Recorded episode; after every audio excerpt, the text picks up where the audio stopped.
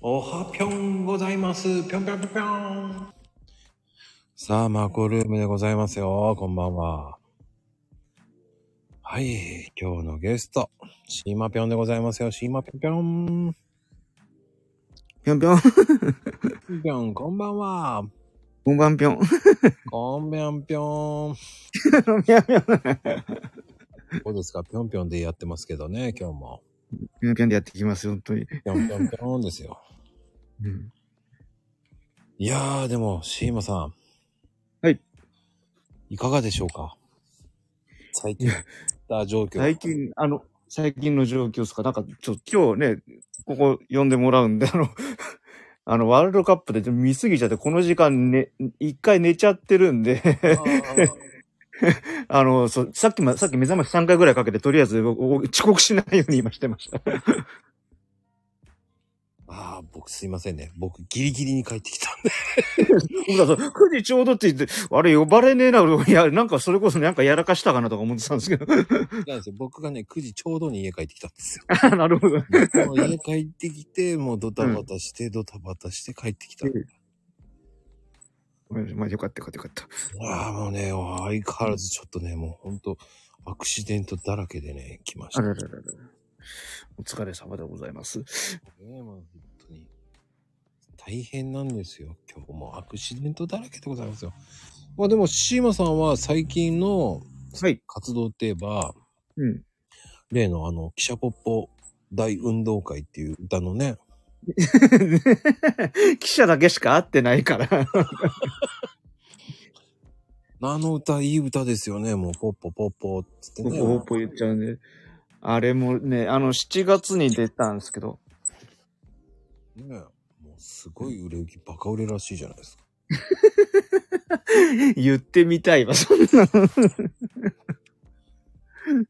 らしいっていうのは聞きましたよ。もうすごい。らしいです。ららまあ、風の噂はね、あの、75日じゃないけど、 なんと、なんとでもなってるん で、あれです。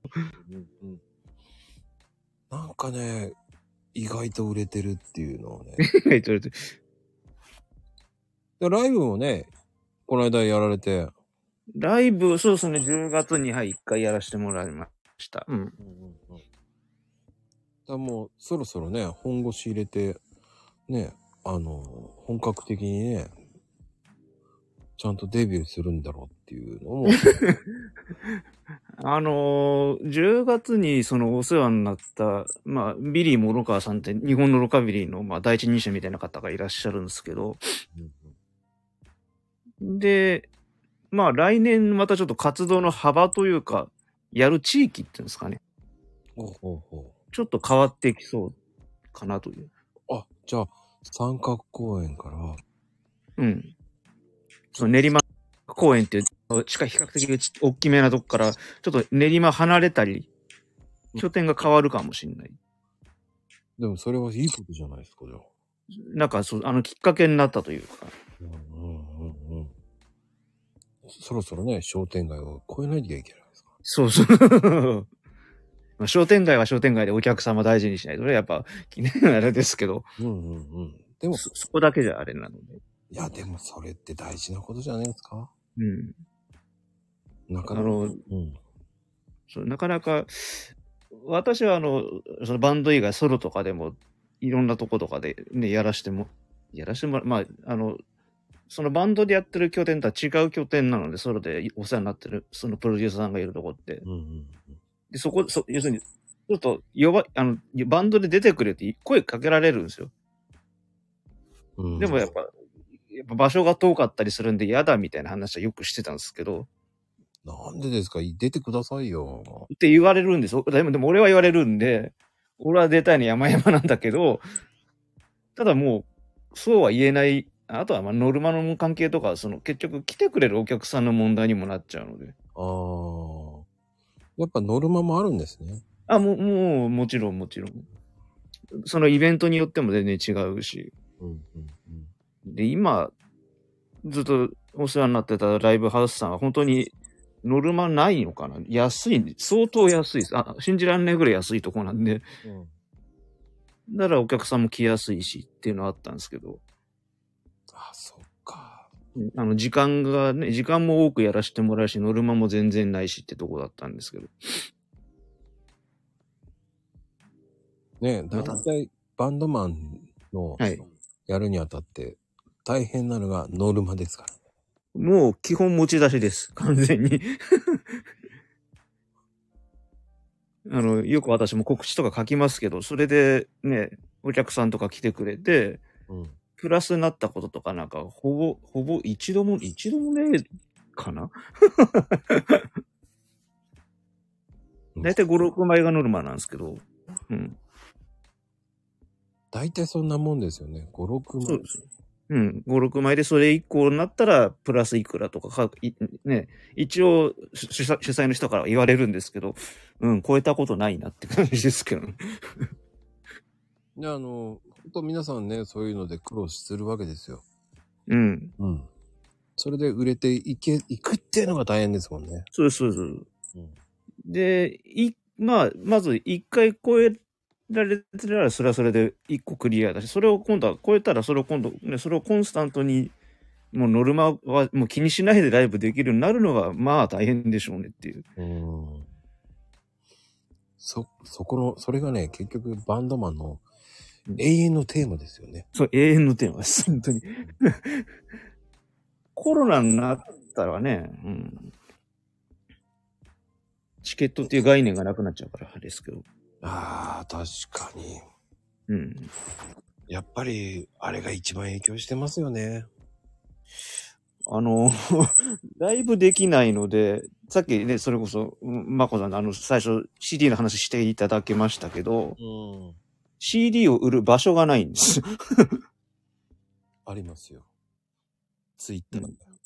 あ あ、じゃあそれ、それこそ、う私んと、私もそのツイッターに、その、なんだっけ、ヤフーのそのマーケットのリンク貼ってて、こっちからも買えますよってやってはいるんですけど、うん。やっぱね、あ、それは全然、主にはならないですよね。ね。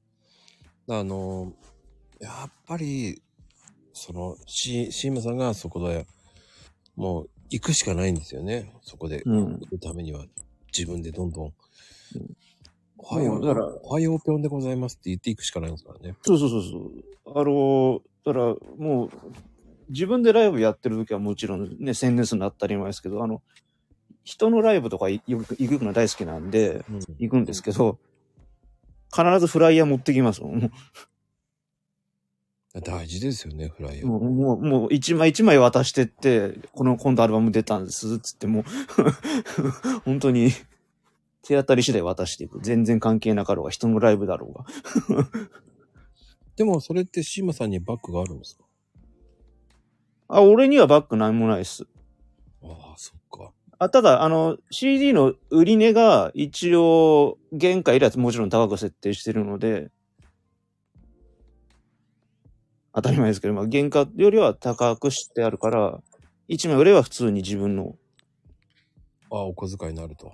そうそうそうそうそうです。それはもうね、そこにならなかったら意味がないなと思 った。そう、さすがに。あの、曲とか作ってるわけじゃないんで、そこのね、印税ってやつはならないのは別にどうでもいいんですけど、俺が作ってないから関係ないし、そ、そこに不明、不安とかね、なんもないですけど。うん。でもそこにシーマさんがね、行くようになったりすごいですよね。うん。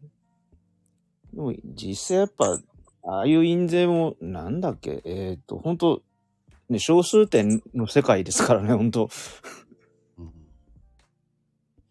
で逆にこういうスタイフでやってったらどうなんですかあのー著作権は、まあ、うちの、ね、自分のバンドはオリジナルだから多分いいんでしょうけどね。うん。あ、そういうこと、ツイキャスはやってるんですよ、一応。ほうほうほう。あの、結局コロナで、うち、いいいつもお世話になってたライブハウスさんが、うん閉めちゃったんですねはいはいはい。あの、要は給付金の関係で、開けて営業させとくよりは閉めといて給付金もらった方がいいって判断しちゃったので、うんうんうん。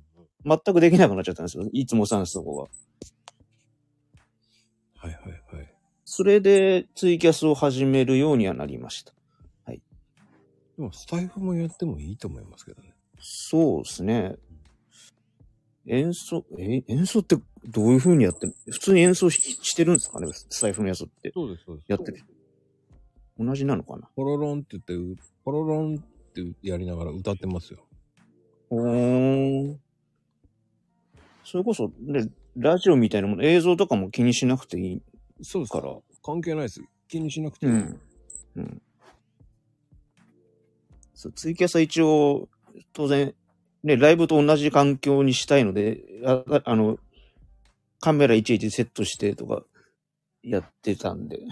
カメラいらないです、スタイフは。ですよね。ポロロン、音だけ伝われば。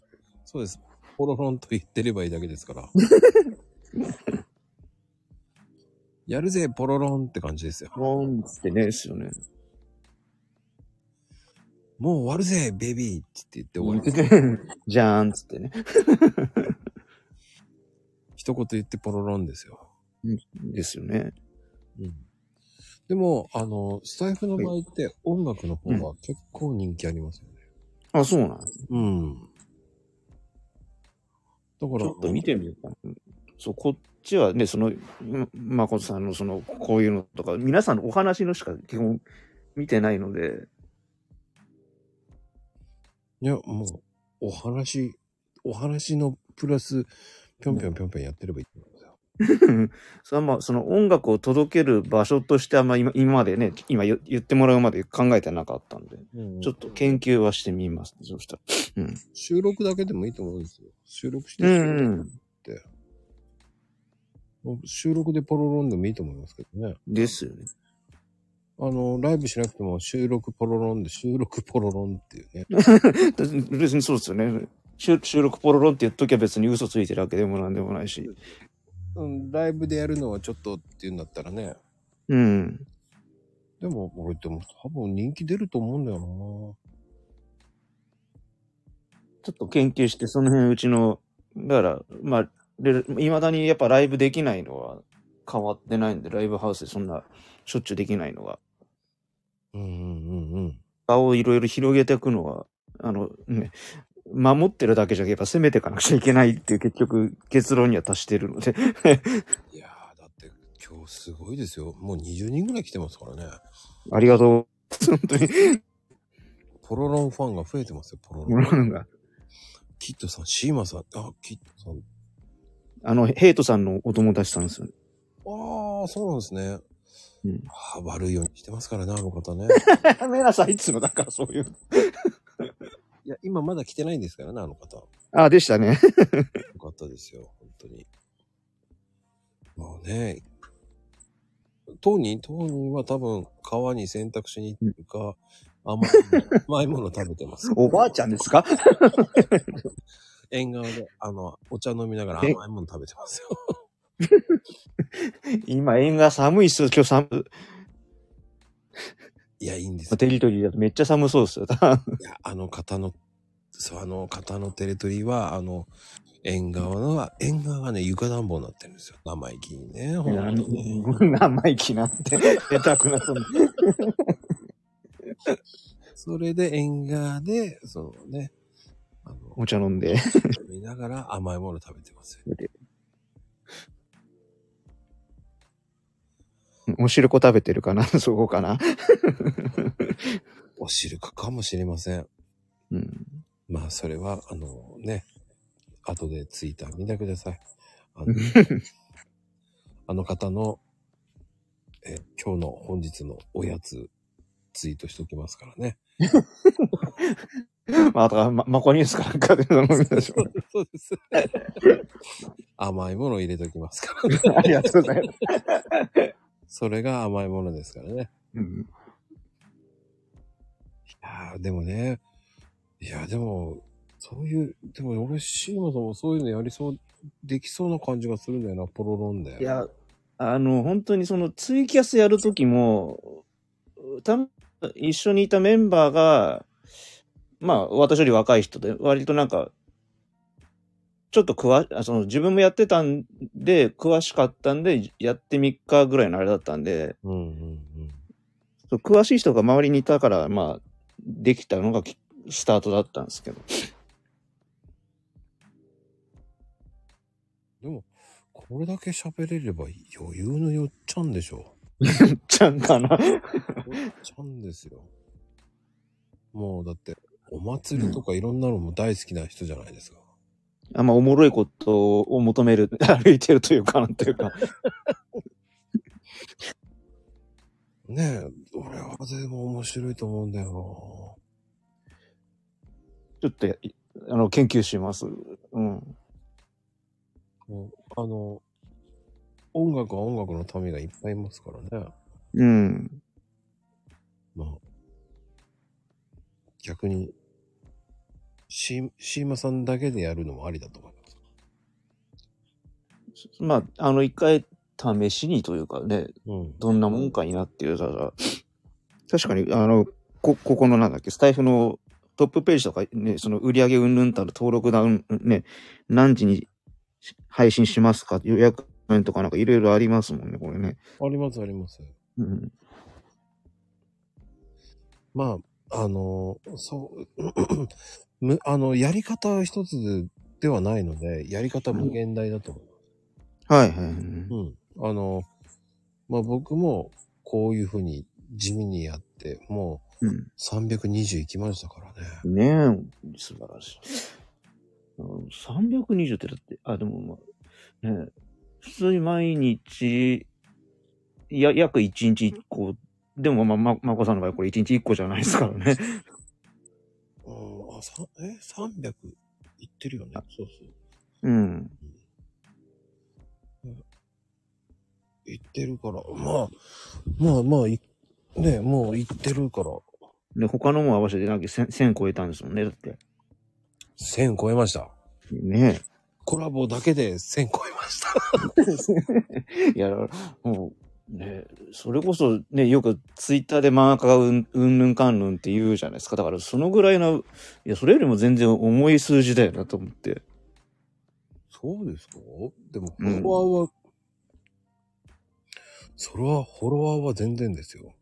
いや、あの、ほら、ツイッターのフォロワーさんって、あの、よく、まあ、今はあんま見えなくなっちゃいましたけど、企画でコントロールできるじゃん、できてたじゃないですか、一時。うんうんうん。フォロワー企画とか、私もよく暇の時言ってましたけど、うん、確かに。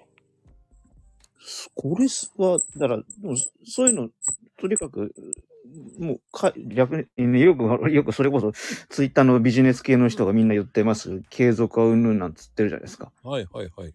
それを11個は言ってる感じですよね、結局だって。そうですね。継続はっていうのをリアルで音声配信でやってるだけですよね。ですもんね。気がつけば、もうちょっとで1年ですからね。うーん。何やってんだと思いますけどね。 何やってんだこのコーヒーカップはと思われてます から。一一切コーヒーの話はしませんし。ここのデザインって、絵師さんかなんかに書いてもらったんですかえ、イシさんとかじゃないんですよ。うちはもう本当にこのキャラクターでもう34年やってるんですよ。あ、お店かそうです。お店のロゴマークです。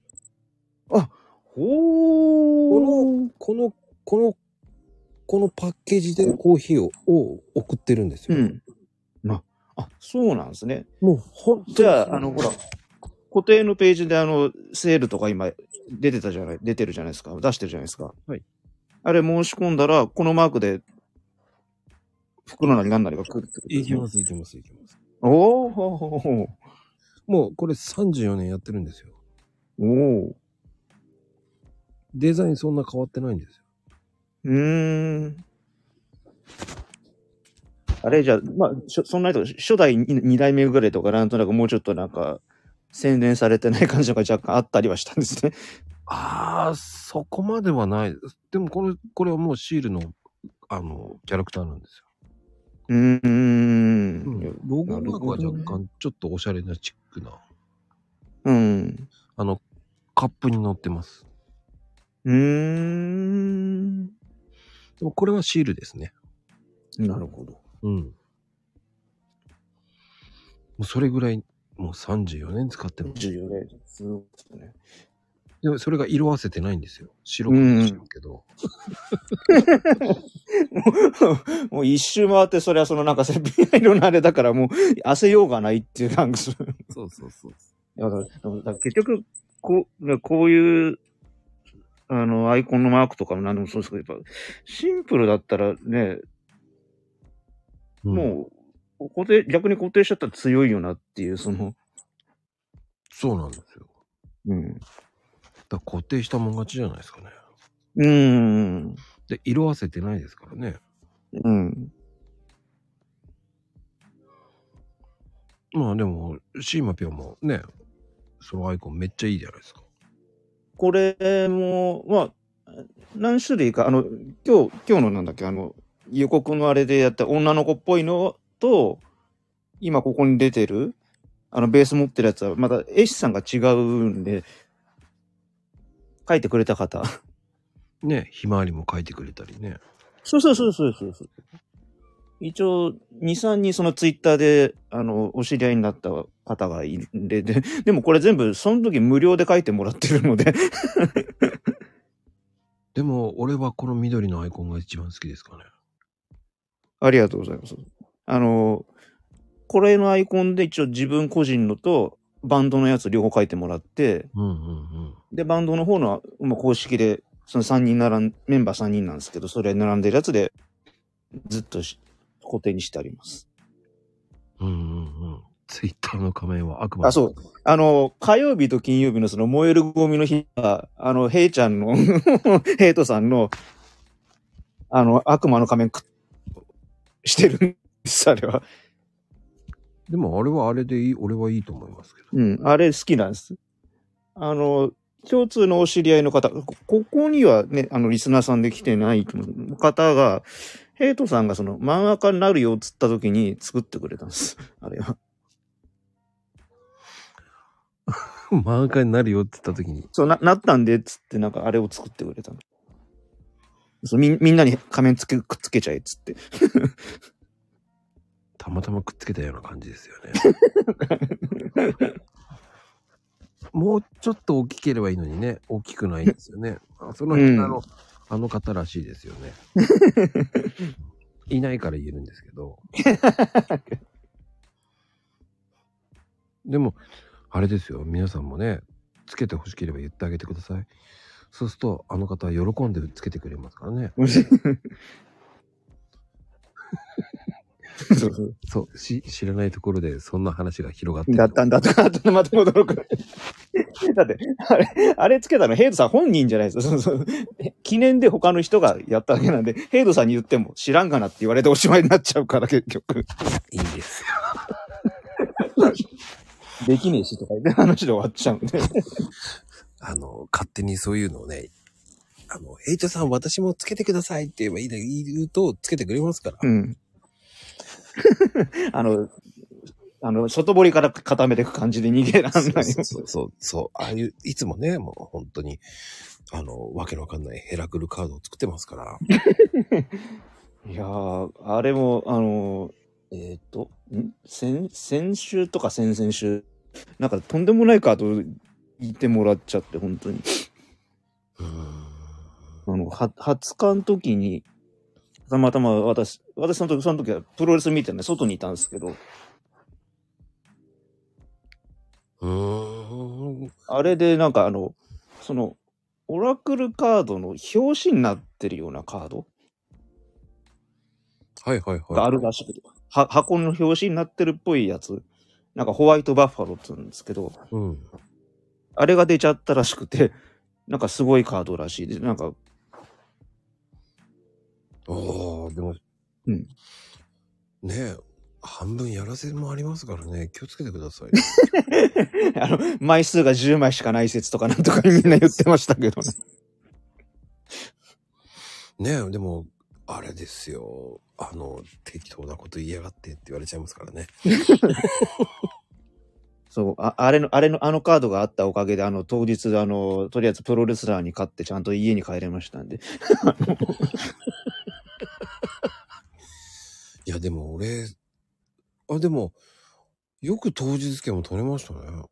あのーまあ今年になってそのスターダム見に行くようになって、うん。まああの、大きい会場とかなんか、どうもキャキャッシュカードの具合が悪くて買えなくって、そこから、なんかどうしようかなって思ってたのが一つと、あとは、後楽園ホールが狭いのが好きなんで、 で、当日券をずっと買うようにしてるんですけど、うんうんで、スターダムは、その、例えば10時から販売開始ですよっつったら、2時間前に行けば絶対買います。うん。あ、そんなんで買えるんですね。買えるんですよ。で、他の団体だったら、それこそ1時間前でも行けます。9時ぐらいに行っても全然買えます。あの、それこそ、他の団体のノアとか行って行ったこともあるんですけど、後楽園ホールに。9時で全然人いなかった。1時間前でも誰もいなかったみたいなことが多かったです。僕はね、あの、パンクラとか行くんですよ。あー。格闘、あの、時計は見たことないんですね。そう。うん。それこそ、プライドとかの時も見てないし、その前とか全然知らなかったんで。うん。ああ、そうですよね。あの、好きじゃなきゃ行かないっていうのもありますよね。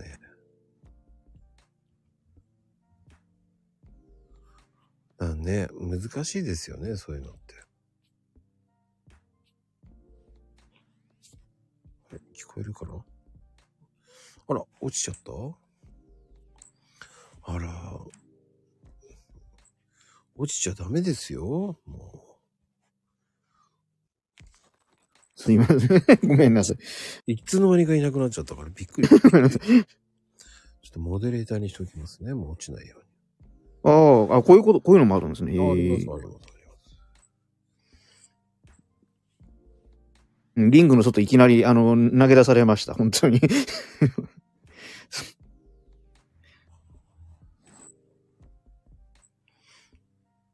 乱闘じゃないっつうのが分かるいや、でもね、うん。あの、すごく大事ですよ。でもそういう行くの。あのーお正月に、あ今年の正月だ。あのーなんか、MX テレビってあの東京ローカルのうん。放送局でなんか、12時間ぶっ続けてそのスターダムのってやってたんですね。うん。で、まあ、それまで、まあ、週刊プロレスとか専門誌読んでたんで、スターダムの別に選手とかは知ってたし、まあはい、こういう団体もあるんだなとか、その、ブシロードバックがついて盛り上がってんなはしてたんですけど、改めてもう一回見直し、その12時間の見て、あ、なんか面白そうだな、一回行ってみたくなったな、って言ったのがきっかけなので、うーん。で、まあ、当然、ほ他の、その、なんだっけ、武道館とかビッグマッチとかいっぱいやってるんですけど、まあ、チケット取れねえしな、取りか、どうせ取れねえんだろうな、つって、後楽園ホールは、毎月必ず1回やってるので、それで、まあ、当日券で取れるんなら取ってみようかって言ったら、その、取れたので、もうそっから後楽園ホールしか行かなくなっちゃったんですけど、あー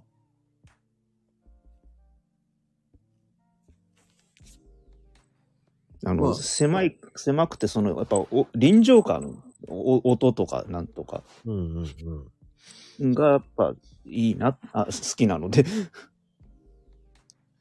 いやー、やっぱりね、僕、だ僕、どっちかっていうと、プロレスじゃないですよね。格闘系。うん、格闘技ですもんね。うん。うん。だ、競馬とか。うん。だパンクラはね、あの、小川徹さんっていう人がいて、ほう。僕その人がファン、よく好きで、よく見に行ってたんですけど。今はもう引退されて、いやいやいやいや、言います。あの、えっ、とね、なんつったらいいんだろうな、ラジオ、その、なんだっけな、あの、えー、あの、名前が出てこない。あ、クラブハウス。あ、はいはいはいはいはいはい。うん、あれでね、小川徹さんってやってるんですよ。ほう。うん、番組ね。うん。だね、2年ぐらい前に、あ、この人やってたんだと思って、うん。そっからね、仲良く、少しは仲良くさせてもらったんですけどね。あ、そうなんですね。うほんだからね、よりファンになりましたね。だかう。らあ、うん。そういうので、つながると、やっぱ、いいなぁと思いますよね。応援したくなりますよね。ああ、わかります。ん。私も最近それに似たような、あの、小島聡選手って、わかります。ですよ。あの、まあ、毎朝、毎朝っていうか、まあ、当然、ツイッターやられてるんで、上げてるんですけど、うん。あの、あまりに私がそのリツイートとかいいねとか押すのが早すぎるんで、つったら、 い一回 DM 送ってくださって、えー、びっくりしちゃって、 えとか思って、それはでごすいなんかすねありがとうございますみたいな感じで、ご丁寧にメッセージくれて、だプロレスの選手って、うんあのーお酒飲んだことあるのは、あの、サスケさんですかね。あー、あのーお友達で、あの、Facebook とかで繋がった人で、なんか、サスケ会って毎月やってるのがあるらしくて、ああ、なんかありますね。あれなんか、そう、そとても、で、その人の、その Facebook の、に、な、その、なんか後日談みたいな、毎日見、毎月見るんですけど、 毎月、ま会えることが、書けな、あの、ここでは書けませんしか書言えないんですよ。 裏の話ばっかりしてるんですよ、多分。あの方、律儀ですよ、でも。ああ、ですね、あの、その、なんだっけ、あの、つい最近だ、その、あるしし知り合ったレスラーさんがいるんですけど、はい。で、あの、お王子、あの、北区の王子の、あの東京の、あの、ちっちゃいプロレス会場があるんですね。はい。そこを主戦場にしてる、まあ、団体があって、へ、でえそこのトップの人、館館長、な長瀬館長さんって方なんですけど、はい。それをなんか記念試合で、サスケさんが出てた、出てました、この前。ええだからほ本当に、それこそ後楽よりももっとちっちゃいところです。で、まあ一応そこの団体9年目とかだから、まあそこそこやってる団体ですけど、それのトップの人の、であ、サスケさんとか来てる、おおとか思って。 ねそんな方来るんですね、すぐ。え、そうそうそうそう。あの方ね、すごいですよね。うん僕はそれっきり、あの、名刺もいただいたんですけどね。あ、あはい、はいあ、そうでしたね。まあなんか議目員のを時置くから。議員の時にもらいましたけど。 うん議員の時。議員の時で、あの、えっと素顔とか見たことあるんですよ、だって。いいんですかこんな、あの写真は撮らないでください。いやいやいや、大 丈夫。まあまあ。嘘だーと思いながら。だってね、他の人、もう本人がだって、サスケですって言われてね、素顔で言われたところで、真実知らないですもんね。知らないよ、嘘だーっつって言ったんとですかつって。いや、名刺持ってます。いやー、こんなの作れるでしょとかなんか言いな がら。嘘だーっつって言いましたけどね。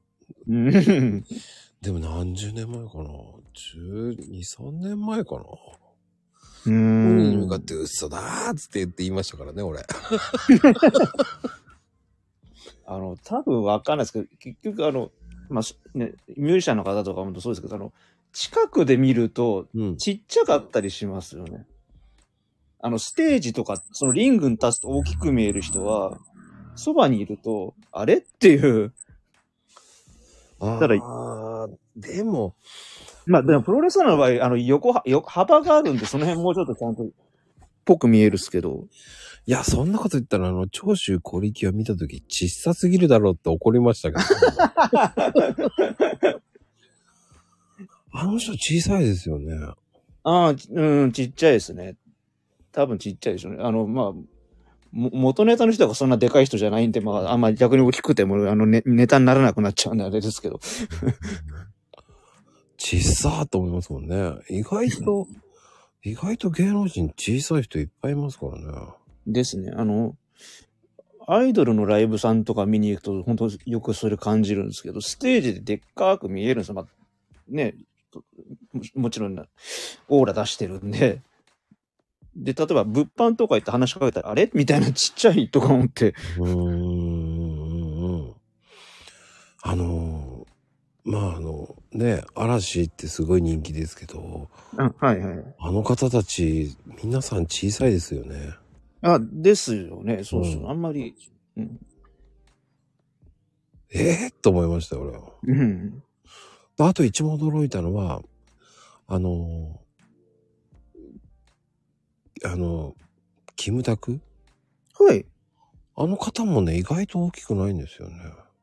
あれ、キムタクって何センチでしたっけ170ぐらいでしたっけあ、70代か。そうか。そうすると、おおって、なんか、あの、逆の驚きが、あれ みたいな、そういう。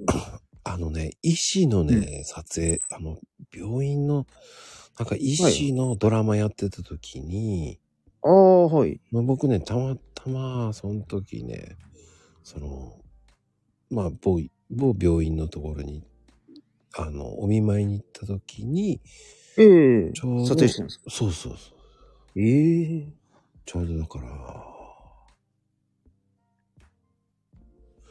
三、三、四年前かな。なんだほ俺ー。小さーと思って、なんでこんな人だかりいるんだろうって打ってみたら、あれと思って。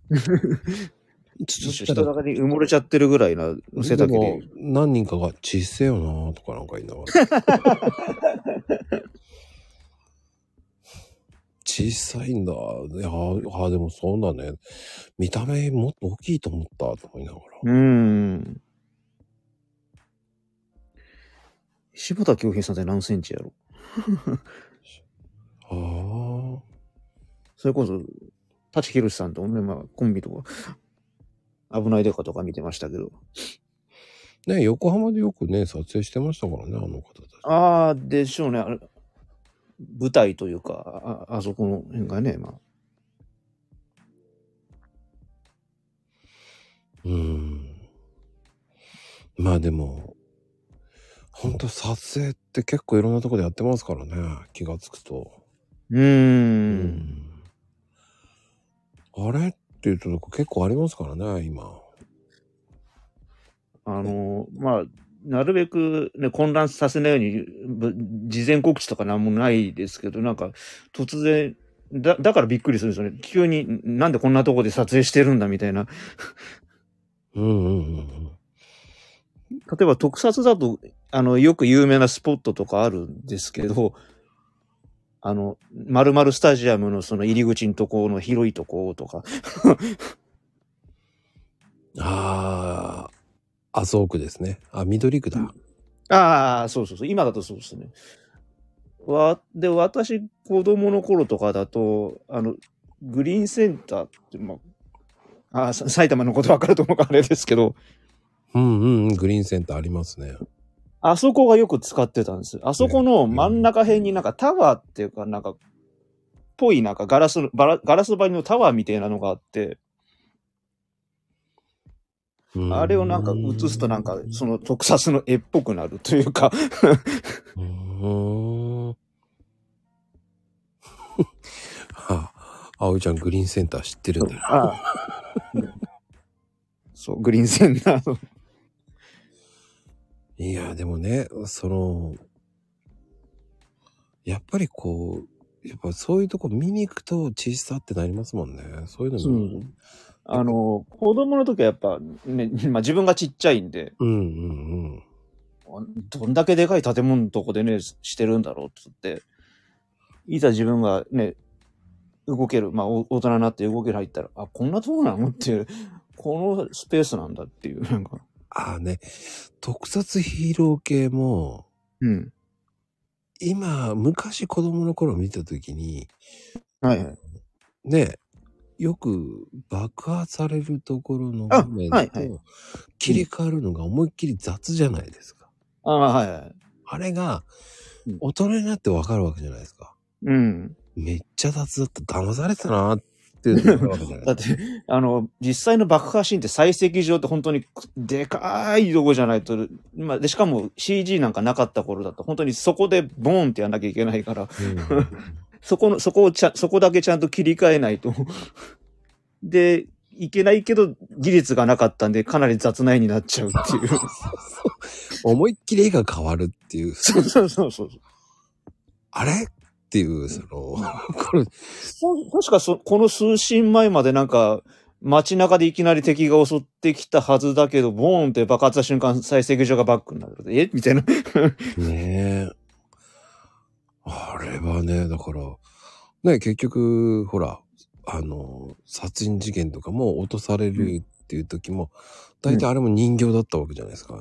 そうそう。あれも見ると、よくよく見ると人形ですもんね、完璧に。うん。あれです、今なんか、えこの前ヤフーニュースかなんかで見たんですけど、あの、ふるさと納税じゃない、なんかそういう返礼品じゃないですけど、それの一環として、うん。なんか再生機場で爆破体験ができるっつってやってました よね。あ、でもインすスごタ映えい、やっぱするかあの、あの、熱風すごいらしいです、本当に。でもインスタ映えするかな、やれば。うん、そうそうそうそうそうそう。そう、葉っぱ体験、そうそうそうそうそうそう。やってたらしいんです、本当に。やる人いるだろうね、お金。うん、俺も知ってたら行きたかった です、正直。まあね、あのね、CT のね、あの3人がね、歩きながら爆発してるところだって最高に面白いジャケット撮れるんじゃないですか。そうそうそうそう。あれ歩きながらね、爆発して歩いてる。そうそうそうそう。あの、私もそうですけど、うちのリーダーも、プロレスも好きだし、アニメもす、そう、アニメとか、そう、アニメとかあの、ひ評論で本書いてるとかぐらいで、あと、なんか恐竜とかいろいろ、そそういう、昭和な特撮とかするとか大好きな人なんで、 行ったらめっちゃ喜ぶんですよ。ぜひ次のジャケット、高いかもしれませんけど、ね、高いかもしれない。そうそうそうだってあれ火薬使うから高いだろういね。や、めっちゃ高いんでしょうね。でも、あれ、どうな、どうだったんだろうな。 料料金までさすがにちょっと、あの、記事でちゃんと見なかったけど、なんか、いや、でもね、それは面白いかも。うん。うん。あの、ここに今ね、き来てる方ね、ぜひ、うん誰かやった方いたら教えてくださいって。 教えてください。あ、でもその前に葵ちゃんがやりそうだな。ああ、これから、じゃあ、あの、だから爆、爆破体験しに行くのかな これよ夜じゃ怖いって。 爆破体験してほしいね。えって言ったらやろ うかって。爆破してくるんだね。してきまいいと思うよ。うん。面白いね。この時間からご飯食べるんだからすごいよね。若いっていいですね。本ですね。当ですよ。この時間に食べたらもう絶対にダメですよ。うん。爆破クッキングって。それは、なんか、漫画のあれじゃないけど、よくなんかでもなんか、画面真っ、顔真っ黒になっちゃってる。すごいな。今日何食べんだろうな。多分コロッケとかあの揚げ物系食べてほしいね。この時間にね。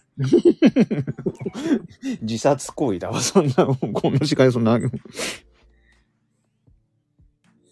や、多分、ああ、もうね、自殺行為だと思いますよ、本当に。納豆ご飯。おー絶絶対嘘だね。納豆ご飯。そんなおしゃれなもの食べないでしょほんと。おしゃれ。本当はカップラーメンでしょまったくね、もう。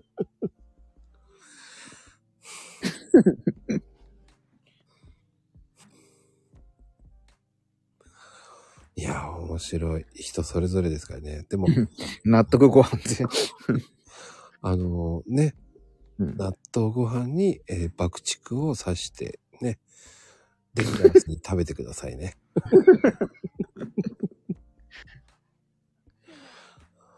飛び散って大変そうですけどね。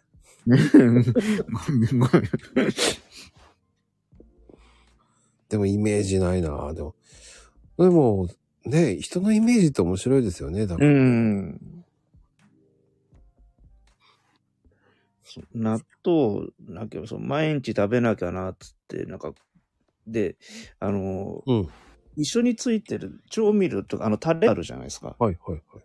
あれは、なんか使っちゃまずいよみたいな話書いてあって、あ、そうなんですか。ああいう添加物が若干多いんで。ああ。だから、で、なんかいろいろ食べ方とか動画とかチラチラ見てて、ちょっと今真似してるのが、うん。まあ納豆で、まあタレは捨てちゃって、まあ普通の醤油かけて、あと、お酢お酢。はい。あの、おそうそう、あ、そう、あ、そう、それそれそれ、まゆみさん、母ちゃんが言ってる。あの、黒酢、ちょっと、ただのお酢だとなんか味ないかなと思って、ちょっと味の黒酢買ってきたんです、試しに。うーん。へそうするとなんか、粘りっ気がさらに増えます。え。っていうかね、そうんそこに、あの、シーマピョンがそこいや、らあ調味料の、買ってきてるってイメージないな。生活感ない人ですね。あの、あの、言っちゃううちガガスコンロないんで。あ、でもね、僕も、僕はどっちかというと、卵と、卵とうキム。チ入れて、ああ、はいそはい、はい。のままシュルシュル飲むのが好きなんですよね。うん。それご飯にかけるのは僕ダメなんで。あ、あ、そう言ってましたね。そうそう、ま混ぜるのがななしな人なんで すね。確か。うんもうそこで、そこで終わらせるのが大好きなんですよね。うん。美味しいんですよ。ズルズルズルっていうその喉越しが。うん。うん。あの、納豆にお酢はね、あの、やってる多分体にはいいですけどね、多分好き嫌いが分かれると思います。あの、お酢の匂いがきつい人は多分ダメかもしれないです。あ、じゃあ結構きついんですかあ、まあ、黒酢がそうだからかもしれないです。もしかしたら。黒酢だからちょっと匂いがよりするだけかもしれないですけどうん、うんうんうん。あの、まあ他にもお酢っていっぱい、そう実際それこそ、 あの、コンビニで見てみたんです。で何種類、コンビニですら何種類かお酢って置いてあるんで、見たら、うーんとか思って、とりあえず、あ、むせるかもしれないです。うん、うん。だ僕は個人的には、うん。あのー、蒙古タンメンのラーメンあるじゃないですか。あ、はいはいはいはい。あれに、あの、うん納豆入れるんですよ。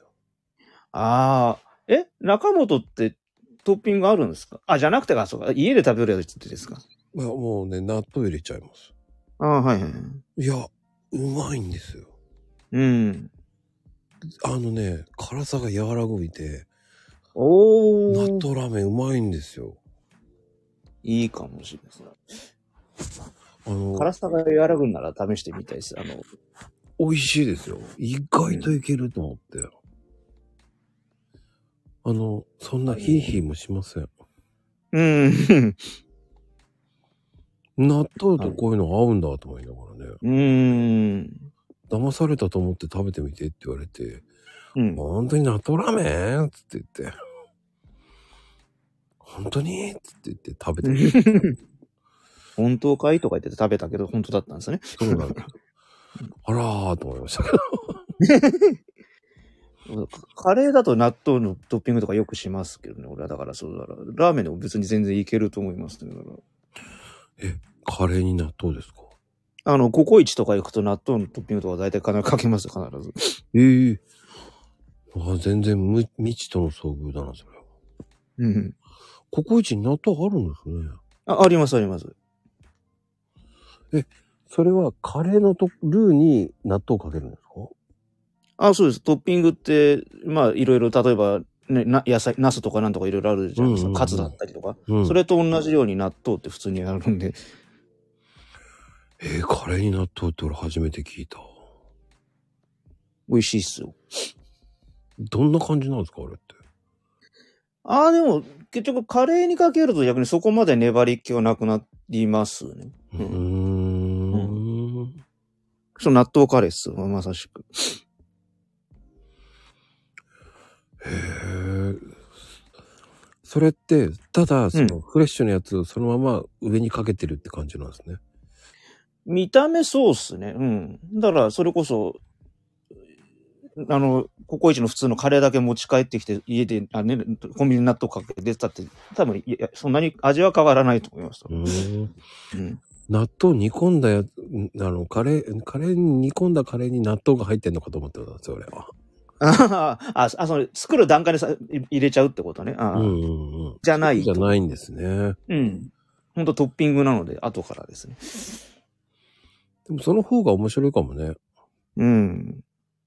うん。かなこちゃん、美味しいんだ。あ、よかった、よかった。賛同者がいた。うん。まあ、ね、食べ方自由ですからね。そうそうあの、ね、ハンバーグにな、あの、納豆乗せる人もいますから。おー。自由だなと思いましたけど。うん。だってあ納豆サラダはいいと思う。そうそうサラダだけだとね、なんか味気ないとこで納豆一個あったら、えー、俺サラダも入れないな。もう本当に素材勝負っすね。まこさんは。そうそうそううん。 もうねあ、れ、ドレッシングとかもじゃああんまり好きじゃない感じですかまあ、ドレッシングはかけますよ。ああ、そうなの。白いご飯の上には何もやりたくないだけですよ。 ああ、そう、そういうことうね。ん、でも、あの、最近ね、うん。あの、僕、利き手は右手なんですよ。はいはいはいはい。うん僕ね、最近、あの、左手で食べてるんですね。あれ、この前、なんかお話ししてましてね、その、左。うん。あの、食べ物が、その、はい。なんでしょうね。普通に、そう、左で箸で、左箸で食べてるんですおー。あの、食べづらいじゃないですか。あはいはいはい。あの、その食べづらさが、ちょっとダイエットにいいんじゃないかと勝手に勘違いして。ああ、あの、まあ、要は、ダイエットするときの一個の方法的な話と、なんか、ね、よく噛んで、うん。満腹中枢、要要するに脳に錯覚を起こさせるっていう。だあの、右手ばっかりで食べてるから、もし、うん右手が使えなくなったら左手。ああ、それもありですよね。うん、だから左手使えない、使えた方がいいかなと思って、最近ね、左手で食べるようになったんですけど。かなこ、かなこさんの弟さんが大失敗っつって間違えてますよ。うん。あの、ダイエットではないんですけどね、本当あの、食べる。 まあまうん。いや、意外と食べれなくなりましたね。あ、あのー、お箸ってやっぱハードル上がりそうですね。その、なんかフォークだ、スプーンだで、ね、利き手じゃない方だったらわかりますけど。うん。まあ、ダイエットとは思ってないんですけど、あの、なんでしょうね、脳を活性化させるのあに。そうです。あの、結局、なんか、右手だ、右利きだったら左肩半分しか使ってないことになるんで。そうですよね。だからう、ん使わないとね、うんそうそうそう。だから骨折した時とかね、絶対これそうっすよね。うん高校の頃、火曜、木曜日はね、ゴミの 日 ああ、そうだったんだ。え、テテさんはゴミの日今、今とはテリトリーが違う。あ、あ、じゃなくて、んわ、わ、あ、あ、曜日でそ、そんな、そんな、自主的にやってたんですね。へえ。ただね、食べるスピードがめっちゃめちゃ遅くなって、でしょうね。おお箸をだから利き手じゃないが、相当スピード変わっちゃいますね。ああ、それが逆にいいんですよね。ゆっくり食べれるから、うん。僕はいいのかなと思いながら、ただ、えー使わない手なので、もう、うん。ちょっとピクピクしてますけ どね。あのでしょうね。使わない、使わない右手が動いてるんですよね。うん。 真剣になればなるほど、使わない手が動いてるんですよね。それこそ、脳、脳的にはだから、右、右肩の方に指令を出したいんだけど、なんか知らないけど、だから逆側に、ちっきそっちしょーと思読んでないっだつってのならもう。からね、やっぱりね、利き手じゃないやつを使うっていうのはね、うん意外といい、面白いですよね。うん。あ、つぼあんちゃんは左なんだね。あ、そっか、そっか。ってことなんですね。うん。あ、いいかもよ。あのね、うんもどかしいです、すごく。うん。でも最近ね、米粒一個一個取れるようになったんだよ。あ、素晴らしい。だからそれな、取れるようになってきたから、あ、うん出。るかも。まあ、ね、右手が使えなくなった時、うん。練習と思ってやってますけどね。うん。うん。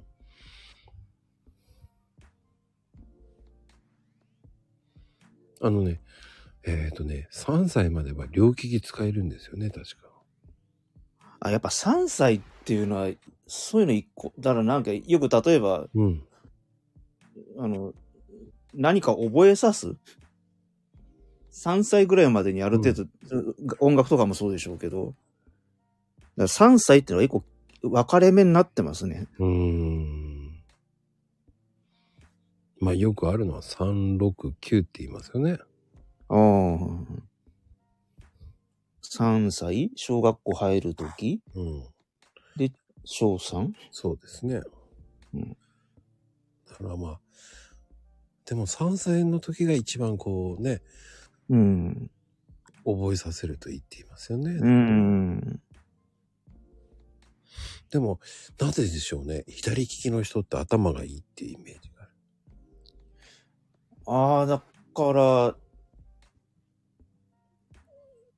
その、うん、確かにありません、ね。なんか、天才とかなんかね。うん。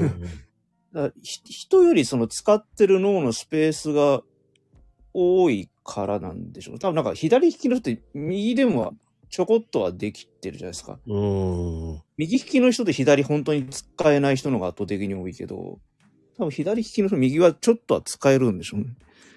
そんでね、僕ね、ネクタイ締めるとき、はいはいはい。あれね、左、左利きの人用の締め方なんですよ。あ、そうなんですね、あれ。へえ僕は。あ、あ、あ、あ、あの締め方があってんじゃなくて、あ、まこちゃんがその締めるときはなんかなぜ、なぜか知らないけど左利きようになっち ゃそううなっていうんですよ。っていうのは、教うんえてもらったのが父親なんですけど、父親うのんおじいさんが左利きなんですよ。おお。だから、左利きの結び方なんですよ。だから右肩の方がやっても違和感を感じるからね、できないっつって左利きの結び方なんですけど、それをずーっとやり続けられてるのもそれはそれです ごい。そうそうそう。だから、言われて、あ、そっか、と思って。うん。なんかね、それもだから面白いですよね。うネんクタイの締め方も、右締めと左締めがあるって言われて、知らなかったって。知らなかったな、それ。へえう。ん。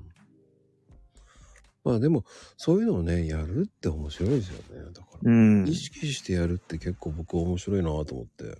うん。うん。だからそれこそね、まあ、さっきの話なんですけど、今からちょっとその、後々のことのために逆のこととか、っていうのは、うん。も面白いと思うし、あのあ新たな発見があると思うし、単純になんか。そうそうそう。あの、ギターを弾きながら、うん今度左に弾く人もいるじゃないですか。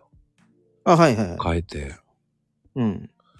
だどっちが正解なのか俺わかんないですからね。ああ、あれね、ただ左利き用のギターとその普通のギターって上下真逆になっちゃうので、弦の高さ低さが。 右利き用の普通のギターをよっこいしょってひっくり返して弾くと 配置逆なので、うーん。ただ、ただ手だけ持ち替えてよっこいしょって向き変えても同じ音は多分出ないですね。 ああ、そうか。その、み右、右用の普通のギターの一番上の弦が一番太いんですけど、それをじゃあ左利き要請ひっくり返すとい一番下に来ちゃうんで、はいはいはいはい。音が変わっちゃうというか、 押さえ方も、まあ、逆逆になっちゃうというか、うん。だから左利き用のギターって今結構、う楽器屋さん行けばあるんですけど、うーん。向きは当然そういう向きになってるけど、弦の配置は同じです。その、一番上が太くて一番下が細いっていうのは。うーん。そこは変えられないです、逆に。へえ。じゃ、ベースもそうなんですか、じゃあ。あ、で、同じです。やっぱ、弦楽器は基本、上と下のその、太、太さ、弦の太さは、どっち利きであろうと同じです。頭の後ろは、 弾いてんのかあれはって話ですけどね。 あれはね、ポージングじゃねえかと思うんですよね。そう、お俺もやったことないです。あれやるってすごいですよね。よくするあれでも。もね、多分ですけど、あの、要は、えーっと、なんだ、その、弦とか持ってる方うんピック、ピックを持ってない方の話そは動かしてないはずです、多分。ポジション動く方、動く方ですね。うんうんだかうん。そっちを固定しといて、右だけで弾く右だけ、その、う、は、を弾くって感じに、だから、してれば、やってやれないことはないとは思いますけど、ほー。綺麗な音出るのかって話、俺、俺出ないと思うんでややったことないですけど、ああ、でも面白いな、それは。うん。そう、口パクみたいなもんですよね。だから、あーもう、 そうね確かに、口パクみたいなようなもんだな。うんもうだって、本当おお、すげえって、その、ね、ポージ、ポーズ、ポーズ、その、ね、がすげえっていう見せたいがための一瞬のね、う動きのあれなんで、出てなくても、うん。まあね、雰囲気っていうのがね。そうそうそうそだって、あんなのは、あの、正直言って、そのステージに上がってるのを、それを見て、うん。遠くから画面を見てるとか、その近場、よほど近くじゃなきゃ、わかんないですよ、あれは。わかんないです、本当に。ライブとかね、行ったって見えないですから。うんアリーナとかは本当に数えることほどしか今までライブで、ね、そのプロの方のチケットうん全員とかで取ったので、アリーナって本当に数えるほどしか行ったことないですけど、やっぱそれでは見えないね。あとはき基本本当に 2, 2階から見てとか。そう。それをね、エアギターしてるとかしてないのがわかんないの。それを分かったら相当な目がいいですよね。うん。まあ一応双眼鏡とか持ってきますけどね。 ライブハウス、ライブ、ライブの会場行く時とか。確かにね。あと、今は、あの、双眼鏡を持ってかなくなった代わりに、あの、例えば席が真横だったりすることあるんです、結構。うんうんうん。真横だと、普通の人だと真正面に見えないから嫌だって話になるんですけど、あの、真横って、あの、ローディーさんとかが、いや、あの、行き来するんです。ローディーさんとミュージシャンの方が行き来するんで、うん、花道とかあるんで、そこでギターを渡すのが見えるんです。はあ曲によってギター、はい、次このギターっつって渡すのが見えるんで、それを見てうん面白がってるっていう。そういう楽しみもね、あるといいですね。そうあの、もうし10本近くバーってぶら下がってる、その、ステージの見えないとこ。それがだから真横だと見えるんですよ。 わあ、これ使ってんだ、みたいな。でも、それはそれで面白いですね。うん。あの、もう、楽しみ、あの、ステージ真正面から見えないのは、もうね、諦めて、そそういうとこに 変えないと、あの、なんか、お金払って意味なくなっちゃうというか、うんうんうん。とっても悲しい話ですよね、それは。うん、そうそうそうそう。もう最初ね、チケットもらって会場行った瞬間泣き泣きますけどね。 だから、確かに。だってスクリーンですら真横になっちゃうから見えないんですよ。ほんと真横って。確かにね、見えないんですよね。でかい会場だからスクリーン置いてあるから見えるだろうって言ったらそのスクリーンが、あの、立方体じゃなくて平面のとかだったらもうアウトです。それでもう 見えねえじゃんみたいうんうな。ん。ね、僕なんかこんなとこに真ん中ステージ置かなきゃ、特等席なんだけどなーっていうの なんかそうそうそう。なんだよ、ここせっかくなんだなと思いながらね。うん。なんか最近はなんか武道館が円形にしてることが多くて、そのどっからでも見えるように。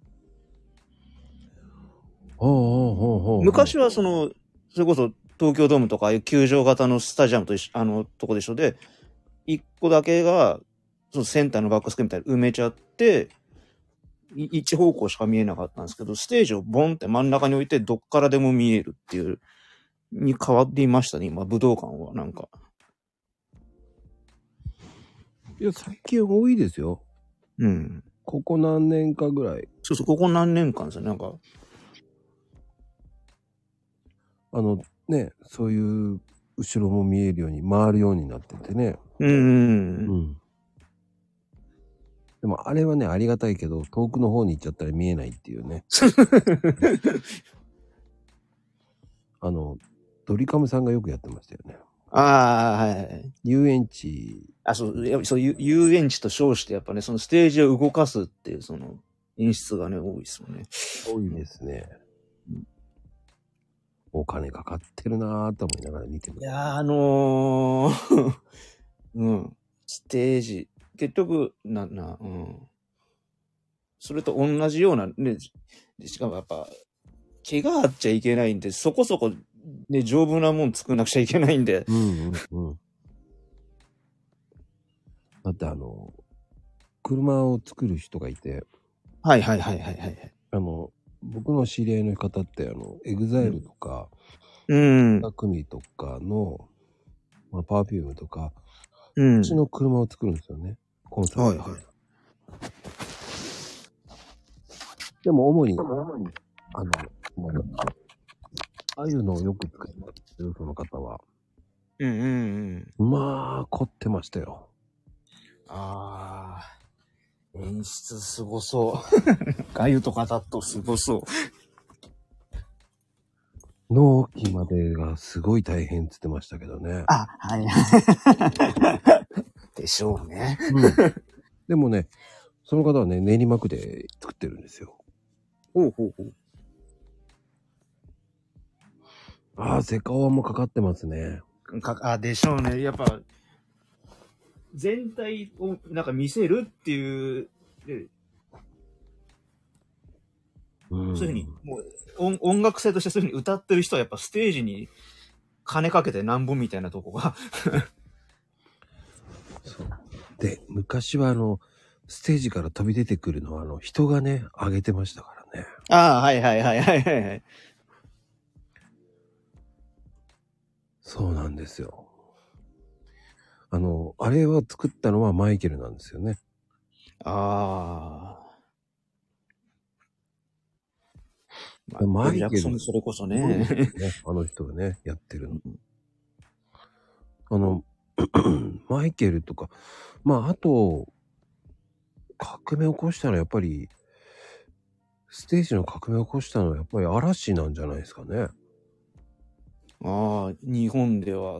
うんそう松潤って言ってますよね。演出してるね。あ、あ、演出すごい、なんか、まあ厳しいというか、あの、凝ってるって言ってますね。あの、あのメンバーがそうじゃ、彼がそうなんですよね。うん。あの、司令塔というかなんというか。ステージをね、動かすとかそういうのも、うん。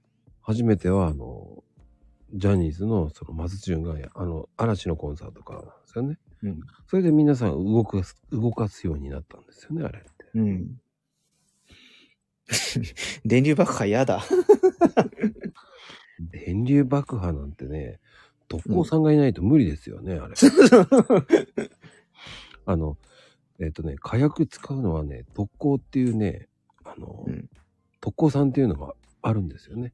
うん、そうそう。で、特攻さんっていう方たちが、あの、爆破系をやるんですよ。うん。あの、ステージの一番真正面のところに火柱が上がったりとか、爆破爆破したりとかで、そういうのは、そうなんです。同行さんっていう方々が。あれもね、取り付け大変なんですよ。ああ、あの、です。うん。あの、私がいつもお世話になってる人が、うん。まあ、あの、ミュージシャンの方がで、まあ、なんかの記念だったんで、その、最後の曲終わった瞬間、ボーンってやりたいっつってつけたらしいんですけど、うん。音がすごかったし、音がすごすぎて、だから、 ほんと周りになんか偉いことになったっつってました。あれ高いですよね。うん。高いらしいです。 値段、うん、どのくらいだか知らないけど、とにかく、まず、まず、あの、音がちょっと、想像してたよりもすごすぎちゃってっていう。すごい音しますからね、ズドンっていう。うん。それを狭いライブハウスでやっちゃったもん、普通のライブハウスでやっちゃったもんなんで、ちょっと偉いことになったんですけど。そういうのって、やっぱり、ね、舞台にお金かけるってね、うん。大変ですよね。 1本6000円。おー。学祭レベルでその金額じゃ、やっぱ、うん。いや、1本6000円ったら安い方だと思うよ。うん。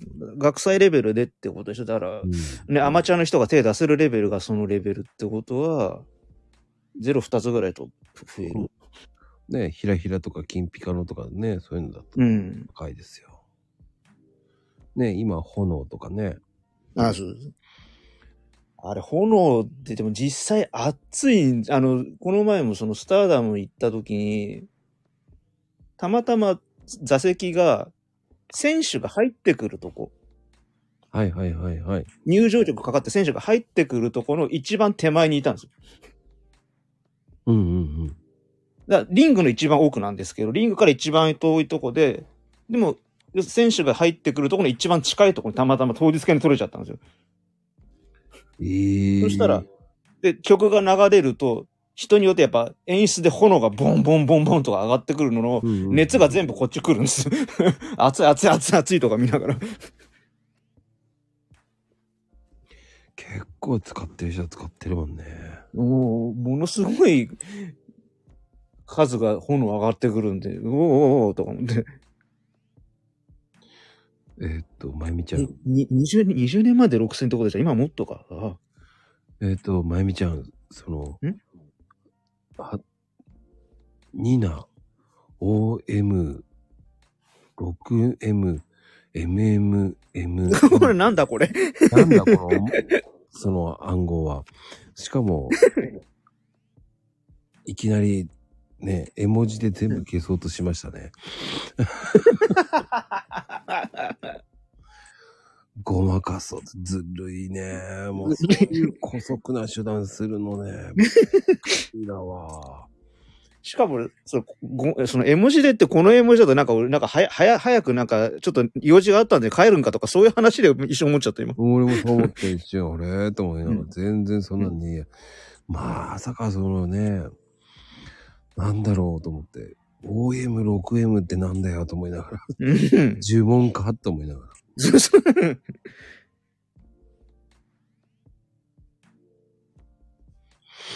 いや、でも、かなこちゃん言ってたのは、ろえ ?20 年前20年前が、その、アマチュアレベルで1本6000って言ってましたね。 ?20 年前だ。いや、今じゃね、うんあ。の、お金の価値違うから、うん。だって、かなこちゃんの時代ってもうバブル全盛期でしょあの、お金がある意味や、いや、なんか、お金の価値的にはなんかちょっとね。確かにね。みんな持ってはいたんですけどね。だからだから持ってはいて、お金の価値はあれだけど、ただ、技術的にその、ね、学祭レベルだからしょぼかったとかそういう話になるのかな。いやー、でもね、そういうの、好きな人はつ使いたいんですよ、絶対。うん、いや、使いたいでしょうね。その学祭レベルでっていうのが、そう、やっぱ、そのさっきのあの、特撮の話じゃないけど、やっぱそういうの好きな人は使い、使えるもんなら使いたいですよね。うん。 6000なら安いもんですよね。 1個6000でしょそれを10個とかでやると6万だからね。うん。まあでも、ヘイトさんはすぐ使えそうですよね。ヘイトキャッスルの門が、門の支柱のとこね。門のとこからね。そう。うんお客さん来るたんびに炎が出る。 すごいなぁ。演出凝ってるな ぁ。あの、伊達にヘイトキャッスル経営してないですからね。 そう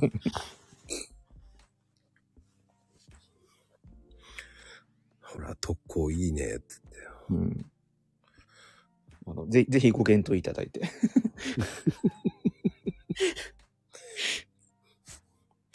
ね、帰るときピンポンして帰るんでしょうね。ピンポンダッシュするために爆破したいだ、こ こまでなんか。まあでもそういうのはもう泥棒さん来ないですから。そうそうそう。いや、面白い。まあでもそういう、そういうのでステージってやっぱり面白いですね。だステージも、うんその演出なわけじゃないですか。うーん。やっぱね、パフォーマンス、結局、どうしたいかっていう感じですからね、あれって。なんか、最初のね、自分もまだやる方じゃなかった側、ただ見る方側だったと、本当にね、曲聴いて好きだから見に行くだけである程度終わってたんですけど、うん。一応や、ね、一応、芸の芸な、した、は、あれです、端くれみたいな感じでやる方に回ると、人のライブとか見てても、こここうしたいなとか、こうすればこうなるのになとか、変なこと考え出すんですね。 うん。だあの、お世話になったアイドルさんのライブ行ってても、うーん、だ自分が、そのアイドルさんの横でベース弾いたら俺どうしようかなとか、そういうことばっか考えてるんで、あの、あんま楽しんでないっていうか、いやー、難しいですよ、そういう演出は。うん。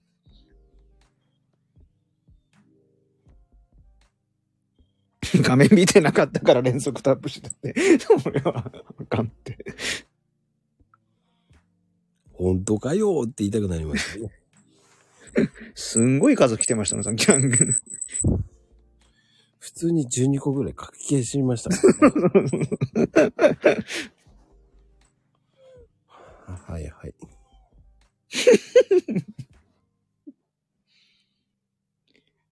いや、今日はやらかさなくて安心だって言ってたけど、まあ、やらかしてくれたんでよかったって いう、なんかその、なかなかね、ないですから、うねん。うん。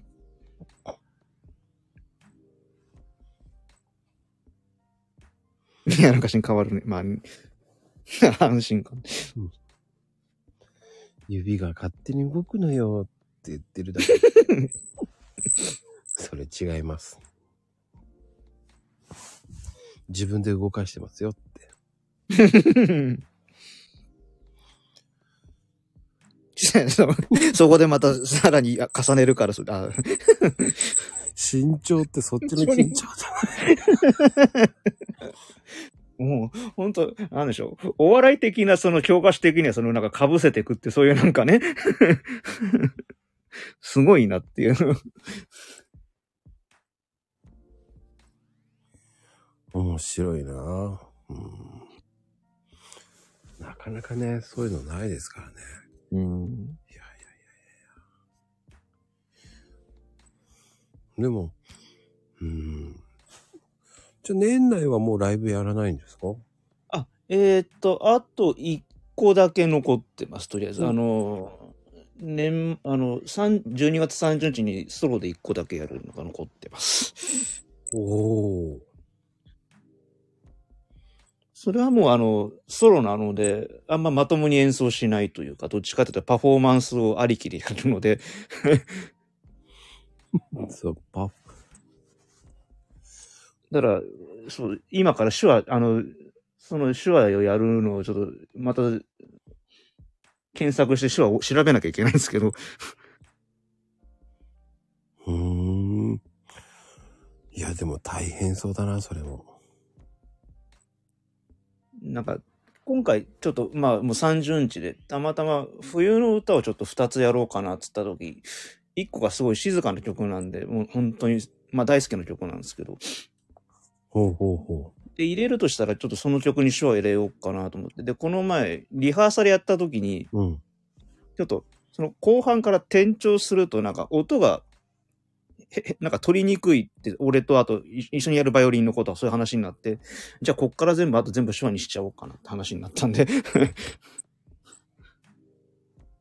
だそれの歌詞の全部手話を調べなくちゃいけないんですけど。 うーん。あ、あ、あ、ヘイさん上がってきたと思ったらマイクが オフになってる。あ、来たあはい。こんばんぴょん。こんば んぴょん。手話ってどうやって覚えたんですかシーマさん。いや、覚えたっていうか、とりあえず今やってるのって、ええ。あの、日常会話じゃなくって、歌詞の一個一個単語を調べてつなげてるだけなので、おー。あれ、ツイートでもね、よく紹介されてますもんね。うん。あれも、だから、あの、今、なんだっけな、その、し単語だけをブログで書いてる人がいいらして、おー。だからそそれをひ、あとは、まあ、そこで出てこなかったら、あの、えの NHK の E テレでやってるみんなの手話のテキストとか調べたりとか、あとはへえ。動画で、あの、あの、一番後ろが当たり前ですから、あの、なんか検索になってるんだ。その、その教科書の中で出てくる単語がバーって IEO 字に出てるんで、一回そこ見て、な、そこにもない、そのブログにもないっつったら、動画見て、だ誰かやってるしねえかなとか、その単語を一個一個全部つなげて、自分で手話やってってだけです。とりあえず、今やってるのおー日常会話は全然できないですけど。 うん。あうんーでも、あれすごいなって思いますね。やっぱり見てて。うん。それで、ヘイちゃんもやるんでしょ今度。何を歌、歌わないからその代わりに言って。手話をそう。いや、お、あの、え映像も流してない のに。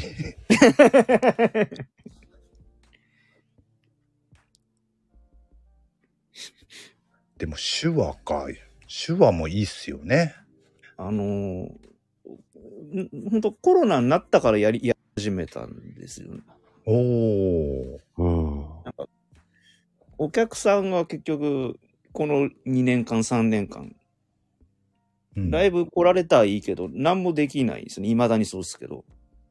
うん。あのアイ、アイドルさんのライブとかそこそうなんですけど、あの、お、おた、おたげもできなきゃ、立つのもダメだし、声出しもできあーそういう、まあ、制約っていうか。制約が未だにダメなんです。本当に。もう3年経ってるんですけど、うん、そうですよね。方や演奏する側って、一回一応ステージに上がれさえすれば、同じことはできるわけですよ。うん。まあ、ライブによってはそれこそマスクしたまま演奏してくださいとかたまにあるんですけど、うんううんん。基本立つことさえできてれば、同じことはでき、ええコロナ前と同じことはできるんです。うん。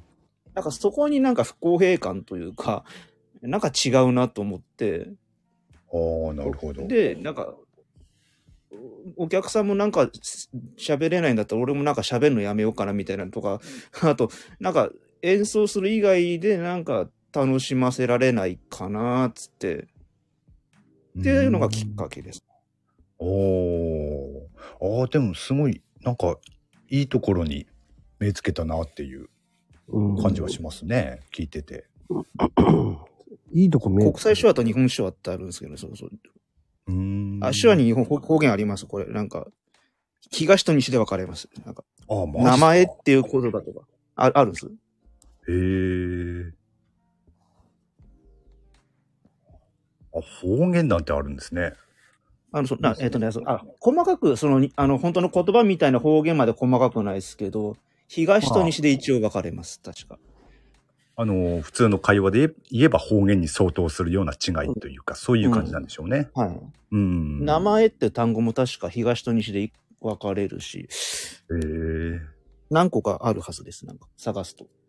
おーあーでも面白いかもしれないなそういうの勉勉強してみるっていうのもねうんうん。まあ、語学を勉強するのと、ね、まあそうですよ変ねやってみて思ったんですけど、別に、そう。だから今から、それこそね、よく、韓国ドラマ好きなんで韓国語勉強しましたとかいう方がいるじゃないですか。うんうん同じだなと思って。うんうんおーまあ言ってしまえば語学みたいなもんですからねそうそうコミュニケーションの手段っていう意味ではうん。うんあいいなで、意外とその、うん。あの、おん要は向きが変わるだけで、手の形が変わらなかったりとか、うーんその違う、違う、あいうえおのち違う文字を表してるんだけど、形、手の形は一緒で、向きだけ変えるとか、おーそういうのがあるんで、全部、だから50音全部違う形じゃなかったりとかするんで、あ、これとこれ一緒かっつって、そうそう、一個一個削っていくわけですね。 だ から、うーんあーでも 手話でやらかすの相当大変ですよ、それ。あれうんは最初のうち、まずスピードが慣れないんで、動かないっす、本当に。うんうんまあ難しそうではありますけどね特にあの、覚えるのもん何か単語、一個の単語が一個の手話だったらいいんですけど、ええええそういうパターンもありますよね。例えば、ぴょんってそんな言葉ないんで、うん。俺もそれ気になってたんですよ。ぴょんってああの表現するのかなって。あの、えっ、と、まず、ひっていう手話をやって、ええ。あの、丸半濁点。ええ。うん。半濁点は半濁点の手話があるんです。うーん。で、次、ち、で、よって手話やって、えで、ちっちゃい、ちっちゃいよえ。ええ。は、こうっていう、その、すまたその動きがあるんです。ううーん。で、運の手話なんで、ご合計5つを一連の動作でやるんです。はあ。なかなか大変です よね。うん。大変というか、まあ、それがね、手話なんでしょうけれども。うん。うんだから、あの、そういう固有名詞とか、そういうピョンとかそういうやつは、あの、つなげてやるしか表現とかできないです。だうーん。単語がないので、 あら、最初からう。んそうですよね。うん。ほう。そう、インターネットが、そう、だからツイッターとか、そう、ね、TikTok とかもどんどん出てくるんですよ。実際あるんです、本当に。うーん。なるほど。ああ、でも面白いな、そうやって聞いてると。うん。だから普段ね聞かないことはやってるからね。ううーん。ん。く口では一、あの、なんか、そう最初、一番最初、そのステージでやった時、あの、本当手だけでやってたんですけど、うーん。そうすると、俺はね、そうやるつもりでやってるけど、結局お客さんは何やってるかもちろんわからないんで、ああ、一そ応うですよね一応今はちゃんと口も動かして、ええあのフリップ書いて、ええあの、ってやってます。おーでもね、シーろマさんが同社じゃない人がええほとんどなんで当たり前ですけど、シーマさんがそうやってね、手話でね、ステージでやるようになって、それを見て手話に興味持ってくれる人とかいいたら、またそれはそれで嬉しいですよね。あのー、意外といるんですよ。あの、どっかのタイミングで手話やってましたとか、ああ。。やったことありますす。結構います、やっぱ。ああ、いますでしょうね。あの、音楽もそうなんですけど、うんライブやって、あの、お降りて物販とかで話してると、あ、この楽器やったことあるんですとか、話しかけられるんですけど、やっぱそれと一緒。緒で、どっかのタイミングでなんか、授業でやったことあるとか、おー結構そういう方いらっしゃって、あ、やっぱ、そのいるとこには、ねそのいる、その続けては来れなかったけど、どっかのタイミングで触れてる人やっぱいるんだなとは思いました。うんうーん。そういうところでのつながりが持てるっていうのも面白いですよね。うん。うん。ああ、いいなあそれこそあの、みんなの人あの、森田くんか。えあの、あの人がずっと司会っていうか、その、やってしってるんですけど、それもそのなんか、ファンとの交流で、手話でその向こうのファンの子が言ってくれたのを覚えたい、たのがきっかけらしいんですね。えおーちゃんと会話できるようになりたいっつって、覚えて、で、今に至ってるらしくて。うーん。ああ、面白いな。いい話ですね。 うん。いい話だよね。うんなかなかヘイ、ヘイちゃんがいい話ですね、なんていうこともないから ね。確かに。確かに言わないですね、普段は。なんか、聞き慣れない言葉を聞いてるよ。あ、そうですかそこまで感心することはないじゃんだって。あー 確かにそうかもしれないですね。いや、そんなことないですよ。 俺、皆さんの話をね、真剣に聞いてますよ、いつも。え興味深く。え今なんつ、なんと興味ななんとじゃなしに。いや、興味深く聞いてますよ、いつも。はな、何かご不満でもあ。どうぞどうぞし、進行してください、も進行だから手話で解説とか、あーあれもね、だそう、あの、いつも、そう、あの、部屋に貼っつけていただく、ね、あるやつも、あれもそれこそ、ね、手話でできたらいいですよね。ああ。メッセージあるじゃないですか。な、な、な何行か。うん。いいっすう。よね。うんうん、いいね。あ手話もね、いろんな可能性ありますよね、そう考えると。あれも多分、それこそ、手話って単語は一個しかないけど、その、固有名詞とか多分あると思うんで、うんそれはだから、ピョンと一緒でつ、つなげてとかなるんですけど、それも、そうスタイルじゃ見えないけど、まあそうなんですけど。 うん。まあね、ここはね、あの、音声だけだから、あれなんですけど。ううん。いや、面白いもんですね、でもね、やっぱり。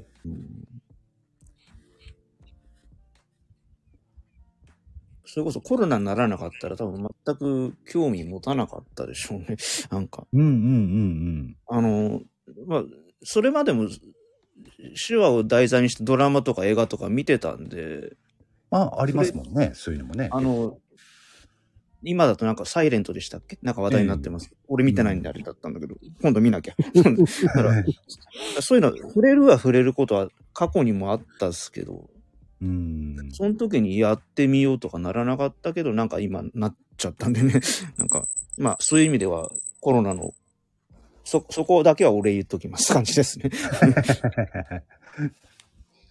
まあね、何がどういう形でね、役に立つかって分かんないですからね。うん。それはそう思う。何がきっかけになるかっていうのね。うん。それがきっかけで違うことをやるかもしれないし、それが演出になってまた違うことになるしね。そうそうそううそう。ん。面白いですよね。だからそういうのが結局、ね、ステージの良さだし。うんああ、そうですね。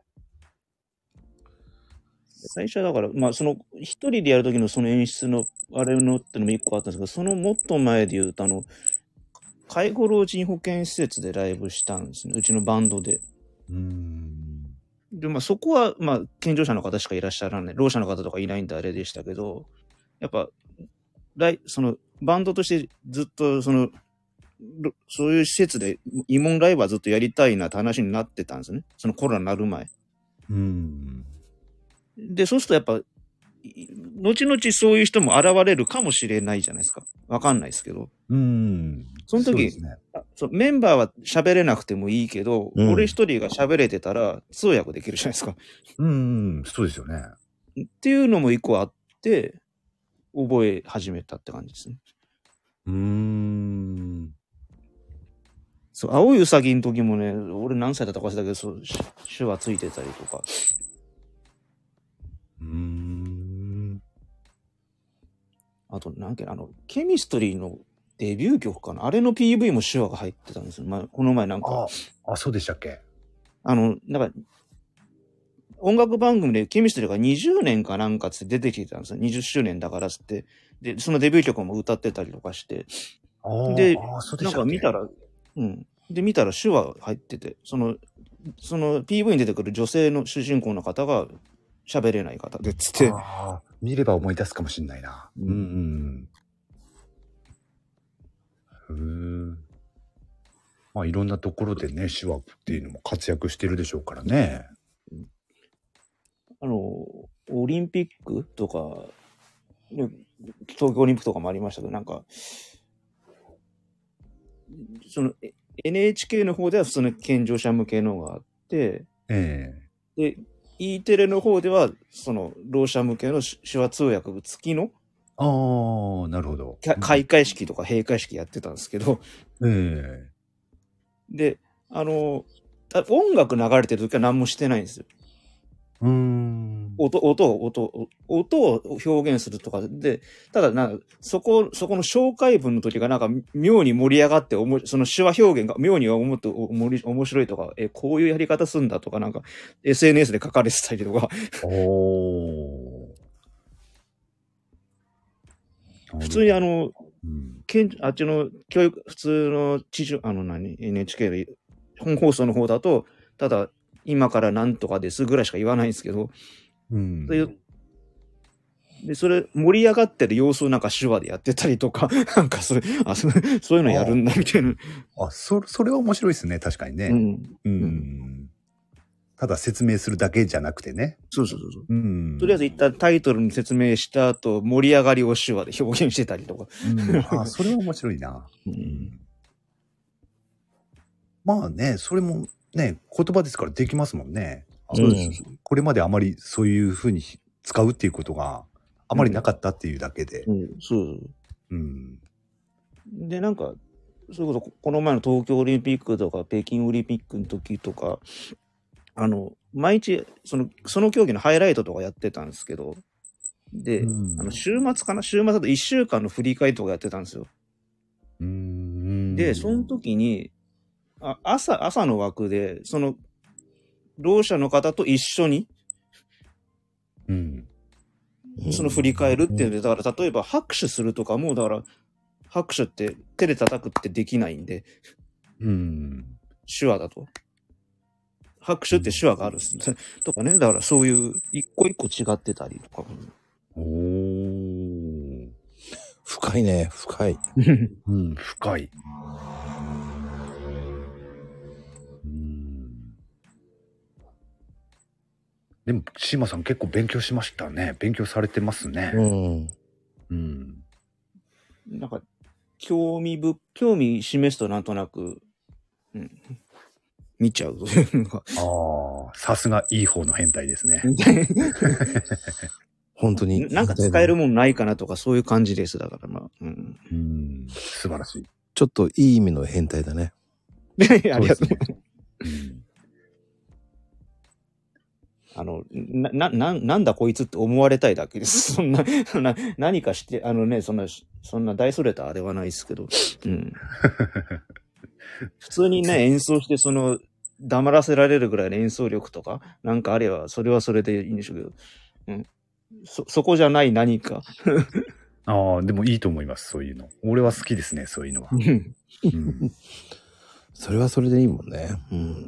うん、いいと思いますね。そういう調整をね、もうシーマさんがやってってること自体がすごいよね。うん、すごいですよ。うん。ソロの時はもう本当は、あの、あんまりベースを弾くことにはこだわらないようにしてるという、こだわってないですかっていうか、なんか違うことでできないかなっていうのがずスタートにありますね、今は。うーん。それこそ踊ったりもするし、 おーあ、いいじゃないですか、なんか。いいね、なんか。そういうのも。あの、昔あの、ももう亡くなっちゃったあの X のヒデさんえのインタビューで読んだんですけど、ええあの人がソロの最初のツアーを終わって言ってたコメントの中で、うんえ。ええなんか反省点があると。うん。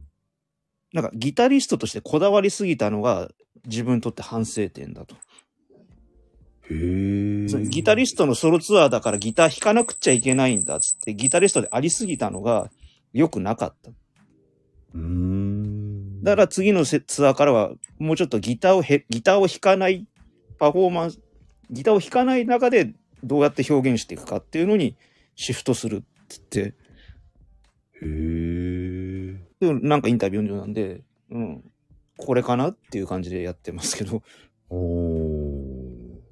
もうバンドの時はそれこそ、ね、私もバンドの時は一ベーシストとして演奏するのが一番大きい仕事なんで、えただ一人になっちゃったら別に、とは限らなくたっていいんじゃないっていう、えうーん。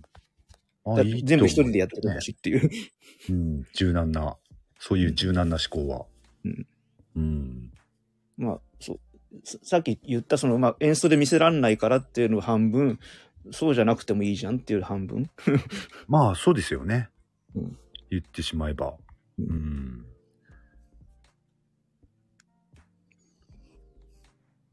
いや、いいな。今日はいい話ですね、なんか。 うん。 たまたまいい話を聞いてるね。たまたまいい話になる。 もうちょっと無益な話になるかな。 それこそそう、今日、今日たまたまね、あの、呼んでいただいたので、そう。で、広報日あげ、あげるときいつにしますかってとき、本当ただご意味、燃える込みの日にだけっつって言ってたら、まさかね、日本戦の明けて今日ってのはびっくりしましたよね。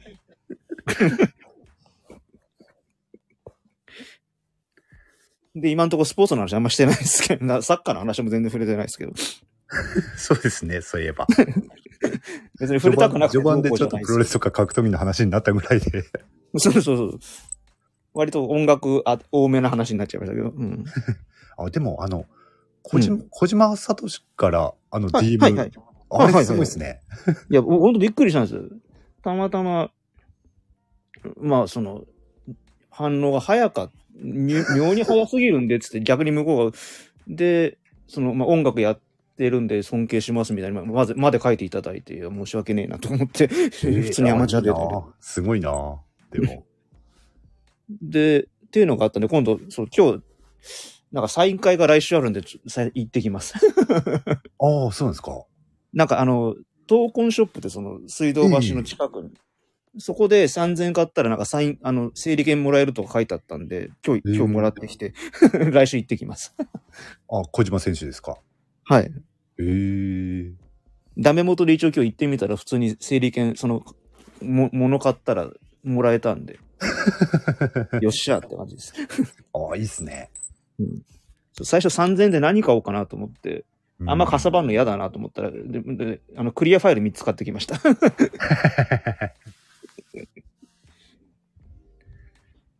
うん。そう、今、ココちゃんも言ってくれてますけど、フットワークいいっすね。あの、うん、だ、そ、そこ、そこだけですね。あの人に誇る。 そのいや、いいと思いますよ。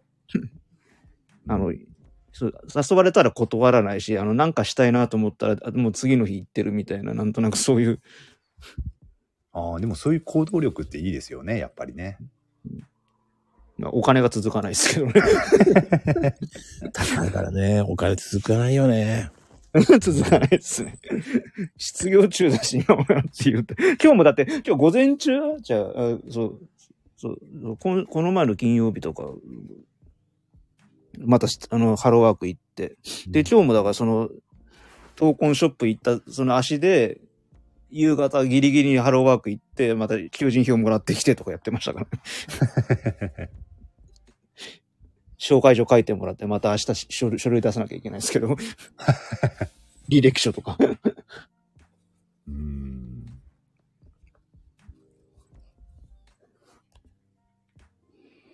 うんと、まあね、特殊だからね、面白いと思うんですよね。そういうのやっていくっていうのが。うん。うん。うん。まあ、いろんな、こう、なんだろうな。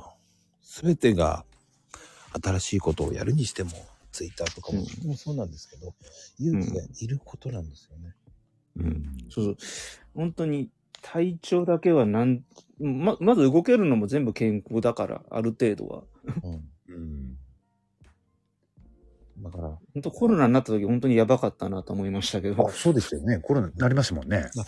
僕もそれでコーヒーね、こういうツイートやってたっていうのもあるんで、うん。それをやらなかったらね、ここまでね、シーマピョンとか、ヘイピョンにね、合わなかったわけですよ。ぴょんときた。ピョンと来ましたよ。へ、へ、へいぴょんと。うーん。なるほど。これもでも、ぴょんってね、今ずっと言ってますけど、本当これ、まあ、ヘイトさんも、もうまことさんもみんなわかる、あの、診断メーカーってあるじゃないですか。ツイッターの中に。でしたね。あれがきっかけですから。これ。あ、ぴょんも、ぴょんもそれだったんでしたっけそうなんです。あの、なんかね、〇〇をバツバツしたらこうこうしてくださいっていう、えまあその命題お題があったんです。で、まあな、あれって名前入れたら結果出てくるじゃないですか。え。えで、名前入れたら、えっと、自分のフォロワーさんが YouTube の動画を発見、上げてるのを見つけたら、2週間ぴょんって言い続けろって結構診断結果が出たんですよ。え。ああ、そういうやつか。ああ。そうそうそうそう。なるほど。たら2週間どころじゃなくなったってことね。あの、2週間でやめるのも面白くないんで、い今に至ってるんですけど、あれですよね。あの、いい方の変態っていうのもきっかけは診断メーカーでしたよね。確かね。そうそうそうそうそうですそうよね。あその、うシーマさんがいい方の変態で、俺が悪い方の変態で、ってなったんですよね。確かね、あの時。 そうそうそうそう。うん。そうそうそう。それは覚えてたんですよ。うん。やっぱり悪いようの変態だな。いやいや、変態じゃないですから。 おかしいもん。仮面のまんまさ、チャリンコ乗ってんだから、ありえない。しかも、サドルのないやつね。そういや、あの、将軍さんそんなフットワークの軽い乗り物乗らないですよ。悪魔将軍様です よ。もうちょっとちゃんとした、なんか、リムジンじゃねえけど、そういうもん。だってさ、もう、 し、しん、死んだ、死んだ、死んだメーカーだもんね。うん、そう、死んだみああ。すげえな。本領発揮ですね。死んだメーカーってすごいな。ねえ、なんか、コメント欄が急に殺伐としてきましたね。なんかあの、やっぱ、あの、いい話だけで終わるのは私らしくないんで、じゃあ、あのこういう勝負なんかしないとね。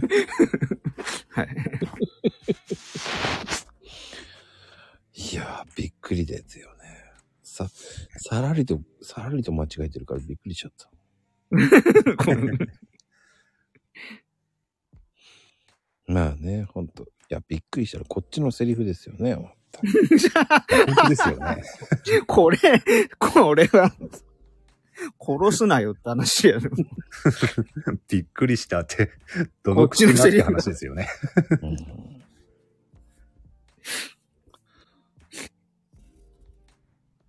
本当だね。しあの、屍メーカーですね。屍めメーカー。ただ、お俺、なんか、なんかかっこいい殺し合いみたいじゃなくなんか俺の通った後にはなんか死体すら残さないみたいな、なんかそういうなんか、なんかありそうですよね。アニメとか映画とかでね。うんそうそうそう。でもないんだよ ね。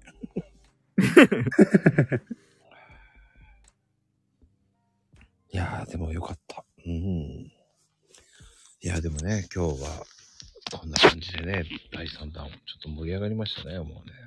いやーありがとう面白かったですね。面白い話聞かせてもらいました。まあね、ついていただけるとありがたいです。うん。そうね、ちゃんと真面目いやいや、こちらこそ。ね。